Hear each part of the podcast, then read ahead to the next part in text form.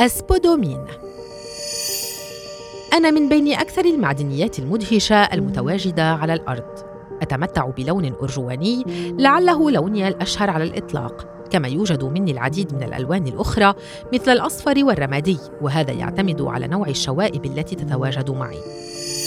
عمليا تشكلت عبر السنين الطويلة تحت عوامل الضغط والحرارة وإليك المفاجأة التالية.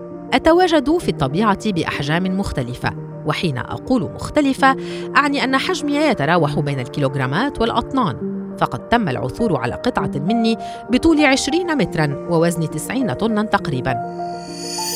اسمي مشتق من الكلمة اليونانية سبودومينوس والتي تعني الرماد إذ إن لوني الشائع هو الرمادي. أنا سيليكات ألومنيوم والليثيوم. وهذا الأخير يستعمل في صناعة البطاريات. كما أنني أستخدم في صناعة الحلى والمجوهرات عندما أكون شفافاً.